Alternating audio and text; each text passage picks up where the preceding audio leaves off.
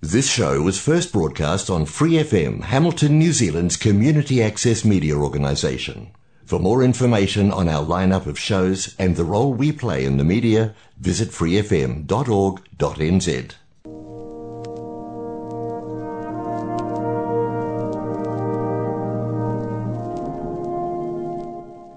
Just south of Hamilton, you'll find the small, unsung village of Matangi. As you drive into the village along Matangi Road, notice the row of seven substantial old character homes that are all the same design.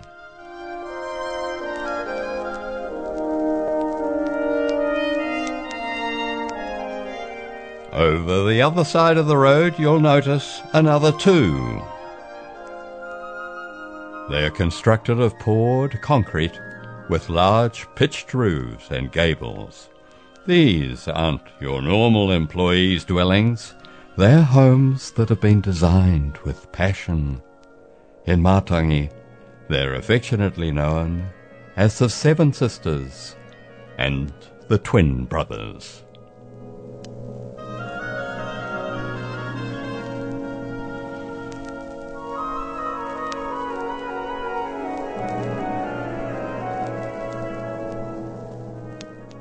Along with the beautiful Bryant Homestead in Tauwhare Road, they are the work of an architect whose iconic architecture is recognized in many other towns of Waikato and Manawatu. His name? Frederick Daniel. Matangi is the cornerstone for much of our dairy industry, making any building to survive that era till now precious to preserve. Let us take you on Matangi's extraordinary journey, arguably the most significant industrial site in New Zealand's history. Matangi's march to daring manufacture.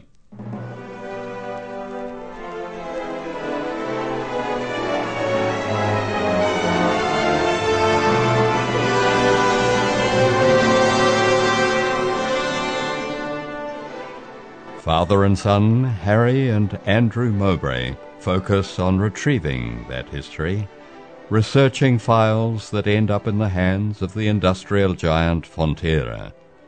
Studying its growth from humble origins, they trace the influence of Matangi pioneers whose vision kick-started a new industry. Its heritage they celebrate by encouraging business people, new arrivals in the community to settle, invest their future, make Matangi the place with history to tell. This is the story adapted for broadcast as historic souvenirs on Free FM 89.0, proudly supported by New Zealand On Air. The First Factory The story of Matangi manufacturing dates back to a creamery the place where milk and cream come from surrounding dairy farms to be made into butter and cheese. It's a daunting project to find the fragments of information that reconstruct the succession of buildings handling milk collected off Waikato farms, taken to Matangi to distribute or process on the Matangi site.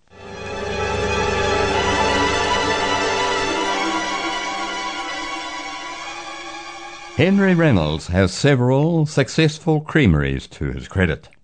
In the 1880s, looking to expand, he invests a small fortune in a venture that proves profitable as a butter factory at Pukekura. It's the first butter factory in the Waikato. It's high quality, efficient, economic, and hygienic, poised to scale up. Soon, by securing loyal supply of milk from surrounding farmers, the enterprise moves from being a cottage industry, small volume enterprise, to a greater vision for the future. The Pukekura Butter Factory begins to churn out its first industrial scale butter from Henry Reynolds' new factory in 1886. It won't be many years before he realizes that opportunity beckons in the green pastures near Newstead. His Matangi Creamery already sends cream 20 kilometres to Pukekura Butter Factory. How much more cream might be carted to another butter factory closer to home? It begins with having to upgrade a creamery in the quiet of the community at Newstead in the hinterland of Hamilton. In 1888 it begins to produce butter. In a flurry of expansion, he commissions creameries and skimming stations across Waikato to fulfill his factory's demand for cream. In 1896, Henry Reynolds sells all his interests in the dairy industry including the Anchor brand name, to the New Zealand Dairy Association. While farmers still cart milk to the Matangi Creamery, some cream goes over to Henry Reynolds' established butter factory at Pukekura. To ensure continuity of cream supply, Henry Reynolds commissions building a network of creameries and skimming stations throughout the Waikato. But in 1896, he sells all his interests in the dairy industry, including his anchor brand name, to the New Zealand Dairy Association. It falls to others to infuse Matangi Village with a pioneering spirit of enterprise despite future setbacks, such as the fire gutting Matangi Creamery in 1912. Its actual location on the Matangi site is lost in the mists of time.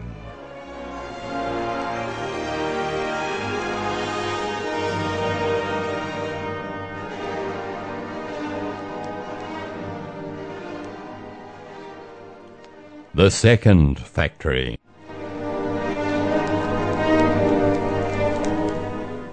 New Zealand Packing Company, a far-sighted enterprise, had already bought up land beside the railway, and the future site of Waikato's second dairy factory intended for cheese. Its owners in 1900 are W.T. Murray and Company Limited, which plans to make condensed milk there as a product. It promises to appeal to the New Zealanders as being good for our health and convenience, having excellent keeping qualities. At Matangi, new buildings go up to left and right of the existing cheese factory Pipes link them to the new boiler on site. It's all go, adapting production to handle Matangi Factory's product of Highlander condensed milk. Over the years, the sealing of the tins containing the condensed milk is prone to production problems. It lets lots of sticky milk go to waste from leaking tins. It seems something goes awry using the tin plate for the process. Financially, Losing sales from so many tins to faulty seals on the production line can't continue. W.T. Murray and Company sells the business. Matangi Factory is vested in Matangi Cheese Company, a small cooperative with just 15 suppliers at the time. The company needs new ideas to carry it into the future. A South Island company already producing condensed milk from its factory at Underwood, near Invercargill, negotiates successfully a deal to buy the ailing Matangi company. The new owners, Milk Preserving Works, has a brilliant engineer, William Sim. They trust he'll find out how to sort out the machines. He sets to work, looking for the flaw in the soldering that, rather than seal the tins, lets them leak.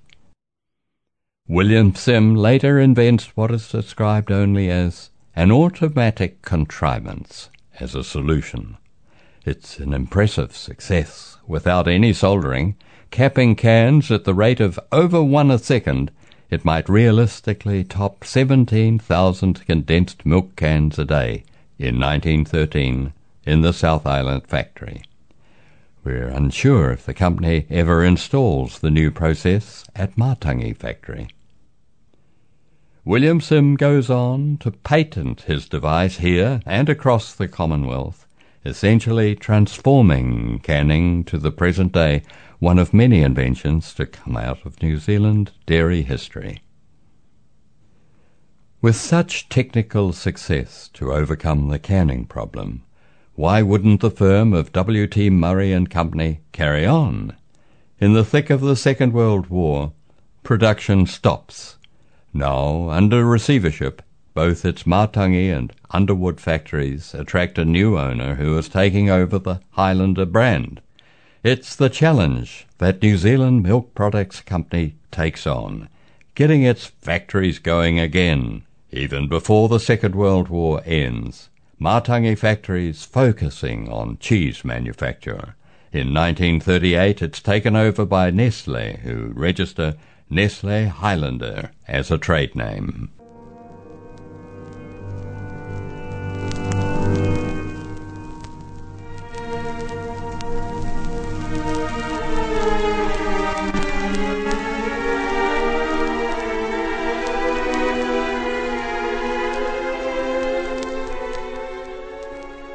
The third factory. In 1900, the New Zealand Dairy Association built a butter factory at Matangi, led by Arthur Furse. Around that time, it's also running factories that Henry Reynolds founded around the North Island. It's unclear where that Matangi butter factory was, possibly in the same area as where the NZDA later builds its cheese factory.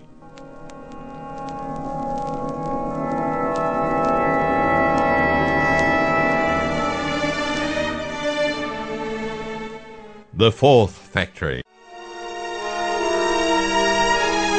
The New Zealand Dairy Association builds its cheese factory on the opposite side of the road to the New Zealand Packing Company's building, premises serving many purposes. When it's no longer a cheese factory, it's where Glaxo employees go to live in the workers' hostel. It later becomes the children's play centre, then returns to its role as a hostel.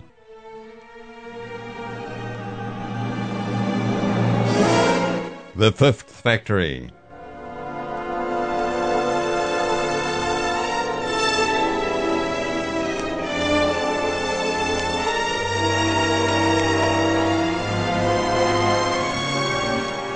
Investigating the history of the Glaxo building is ongoing. It's extraordinarily interesting so far and led to some really exciting finds. For argument's sake, we had no idea that there'd been an earlier dairy factory on the site before the Glaxo factory. We're even more surprised when we get a photo of this early factory and realize that it's there, still on site. More surprises follow with the discovery of not another one, but of three factories, making a total of four factories in Matangi before the main Glaxo building constructed between 1917 and 1919.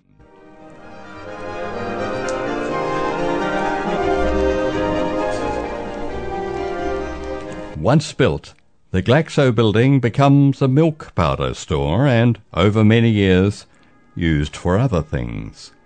On some drawings, it's labelled processed cheese Others remember it as a lunchroom, a gym, and as a billiards room.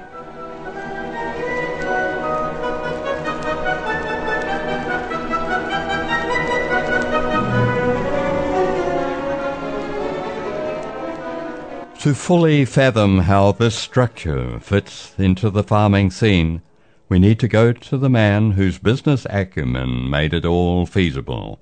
Joseph Edward Nathan living in the dairy farming district of Manawatu at Bunnythorpe between Palmerston North and Feilding.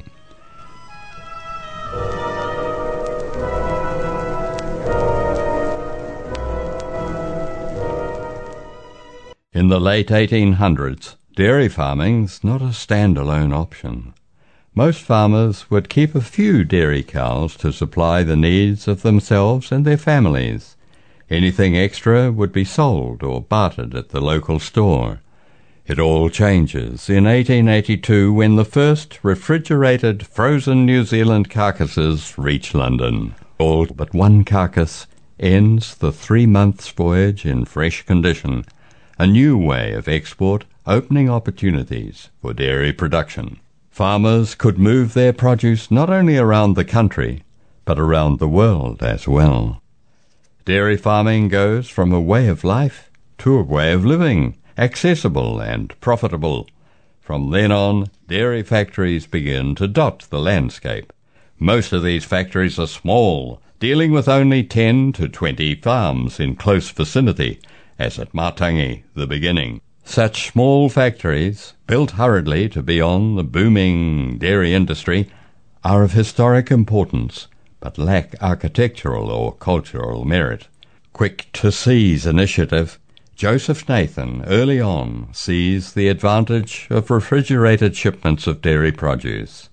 So he builds or buys shares in 17 creameries in Manawatu and shares in some dairy factories. With his sons, Joseph delves into how to make dried milk. He secures rights to a roller drying process for drying milk in 1904. It all goes wrong to begin with, but undeterred, the Nathans remedy their process obtaining their own patents for the improved process. Their Makino factory becomes the first in New Zealand to produce dried milk, which it continues to do for 70 years. They are targeting those growing markets serving cities in England where fresh milk isn't otherwise readily available. New Zealand imported dried milk offers an hygienic alternative for baby food. Their process involves rollers conveying milk sprayed onto their hot surface to then be scraped off as a steam heated cylinder rotates. It's virtually a new food for the very young. The Nathans decide on Glaxo being the name for their new baby food. Yet its success as a product is slow to take off. So then Glaxo Baby Book comes out in 1908 with instant success. Nurses representing Nathan field anxious mothers' calls seeking advice and assurance. By 1922, a million copies of the baby book are in print, making Glaxo a household name for over half a century. Personalized mail from Glaxo goes out to doctors, personal visits arranged, and birth notices are used to mail the mothers. The Advertising World magazine, published in 1913, states It's the most successful form of advertising of the present day. Seven years ago, Glaxo was known among a very small section of the community. Today, it's no exaggeration to say every mother knows about Glaxo. It's by accident Glaxo comes up with the concept of direct marketing. By then, Glaxo builds bonny babies is the slogan all New Zealanders recognise, not only mothers. Many of us are, in fact, Glaxo babies. And our first solids, Farex, another Nathan product. Joseph Nathan had decided to move back to London in 1890, leaving his sons, David and Fred Nathan, in charge of Joseph Nathan and Company. Joseph's regarded as being a bit of a socialite, and in New Zealand not all that he desired, justifying the move on the basis that Europe needs Nathan's product. Joseph proposes they start up the English marketing division of Glaxo and get the product accepted throughout Europe as well as in New Zealand. Hence, Joseph Nathan and Company Limited is registered in London in 1899. 26 years after it's first formed in New Zealand. The trade name Glaxo is registered in 1906. In 1912, Joseph Nathan dies, leaving the London side of the business for his cousin Louis Nathan to take charge. David Nathan is appointed chairman of the New Zealand enterprise, and Fred Nathan appointed New Zealand director. Truly, a family business.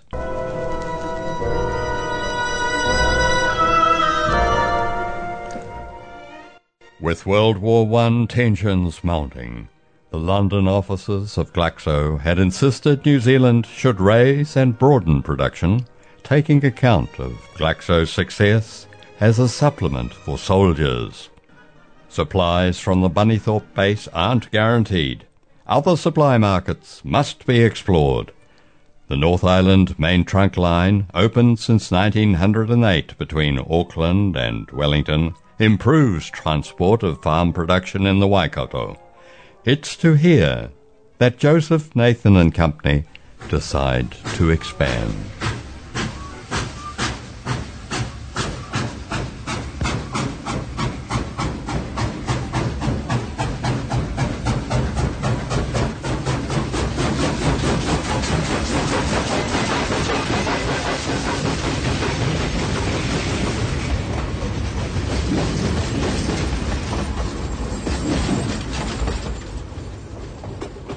And would welcome you to join us in next week's episode that's drawn from the writings of father and son, Harry and Andrew Mowbray.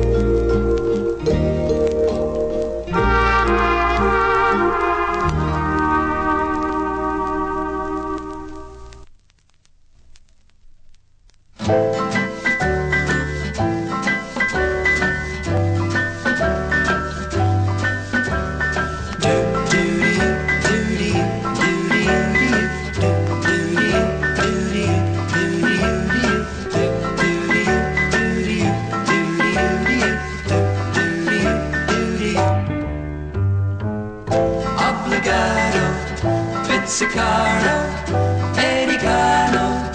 It's the craziest when you doodle with a doodling song. Take it softer, Perry even softer, pianissimo. Say you love me with a doodling song.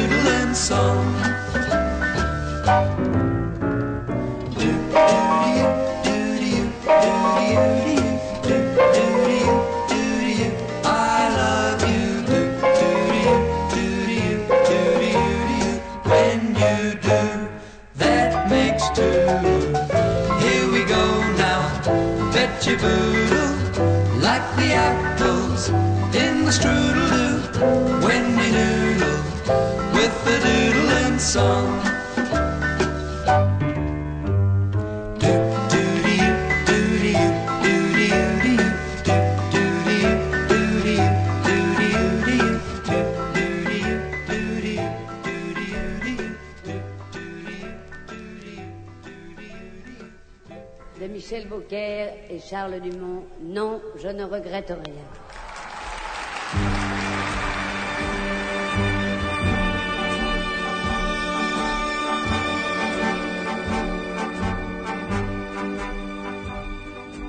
Non, rien de rien.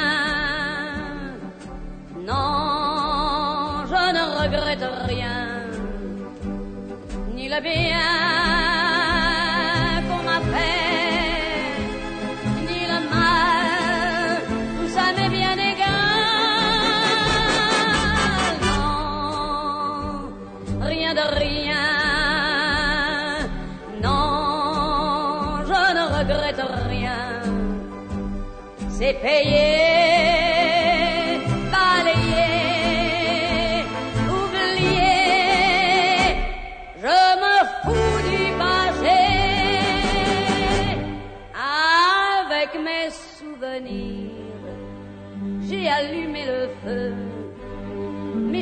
mes plaisirs.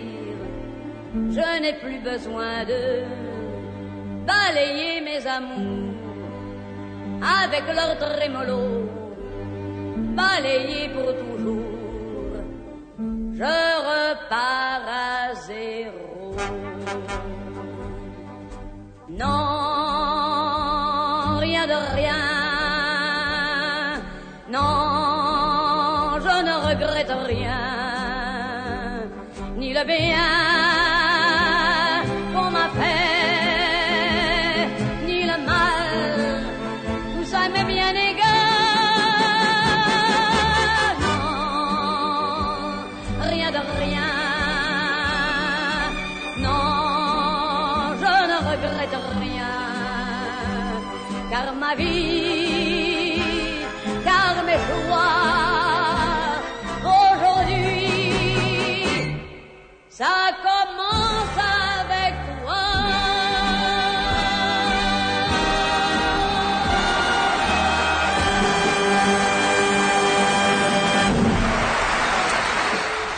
Episodes, use the accessmedia.nz app for iOS and Android devices or subscribe to this podcast via Spotify, iHeartRadio, or Apple Podcasts. This Free FM podcast was brought to you with support from New Zealand On Air.